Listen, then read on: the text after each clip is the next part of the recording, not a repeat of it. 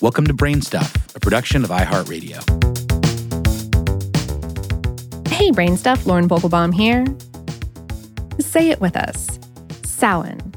That's the correct pronunciation of the word spelled S A M H A I N. It's the name of an ancient pagan festival that helped lay the groundwork for modern Halloween. Not that one displaced the other. Samhain's still around and is still celebrated today. Around the world, contemporary pagans from Wiccans to Druids gather each year to observe the traditions and rituals associated with it. Feasts are shared, but Samhain isn't just another costume party with an emphasis on the creep factor. For observers and many pagan communities, it's a deeply spiritual time of reflection and remembrance. Historical records don't give us a very clear picture of what the first Samhain celebrations might have entailed. The festival is Celtic in origin, and its name comes from the Old Irish language. During Ireland's early medieval period, which lasted from about 400 to 1100 CE, Samhain marked the onset of winter. Transition has always been a central theme of this festival. One medieval Irish tale says that Samhain is when the summer goes to its rest. Nowadays, Samhain is usually observed from October 31st through November 1st. That puts it about halfway between the autumnal equinox and winter solstice in the Northern Hemisphere. And pagans living below the equator often wait until April and May to hold their Samhain rituals. By the time this holiday rolled around, the summer harvests were over and done with. Yet the harshest part of the winter season was still a few weeks away. According to the 2003 book, Stations of the Sun A History of the Ritual Year in Britain by historian Robert Hutton, this made Samhain a perfect backdrop for important tribal meetings in pastoral Ireland. and Some lasted for days. Quite a few Irish folk stories are set during Samhain. Many involved the death of kings and other dangerous or deadly happenings. Supernatural forces became associated with the festival. Fairies, for instance, were said to be especially active during Samhain. While historians debate its origins, at some point, the belief arose that Samhain was also a time when the spirits of one's dead ancestors had easier access to our world, opening the door for communication between the living and the deceased. But Samhain got some competition in the late 800s. More than 300 years earlier, Pope Boniface IV had established May 19th as a Christian day of remembrance, honoring those who had died for their faith. But in 873 CE, this holiday, the Feast of All Holy Martyrs, was moved to November 1st. Later, it would be renamed All Saints' Day.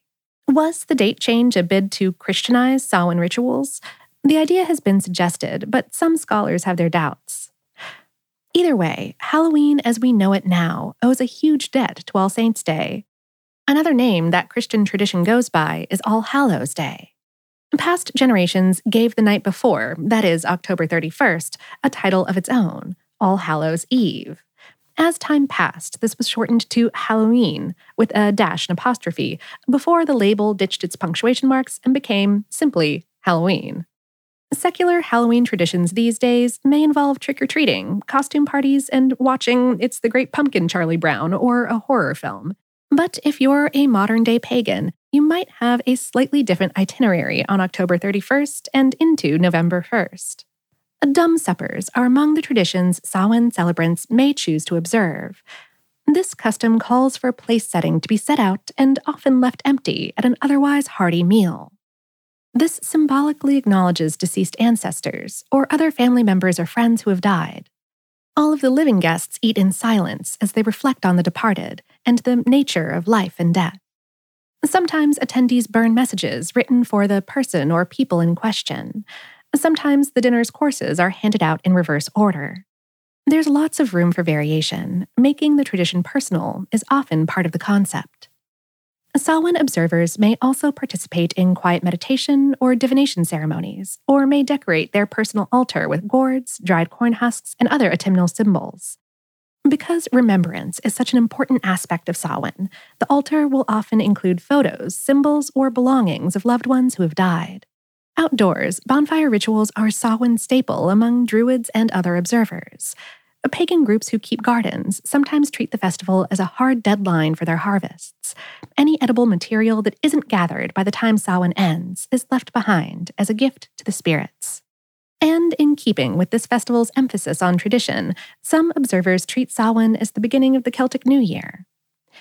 But this doesn't mean that all Wiccans, Druids, and other contemporary pagans swear off of secular Halloween. Some enjoy the secular Halloween season, but just don't engage with it on October 31st. Others make time for both trick or treating and Samhain rituals.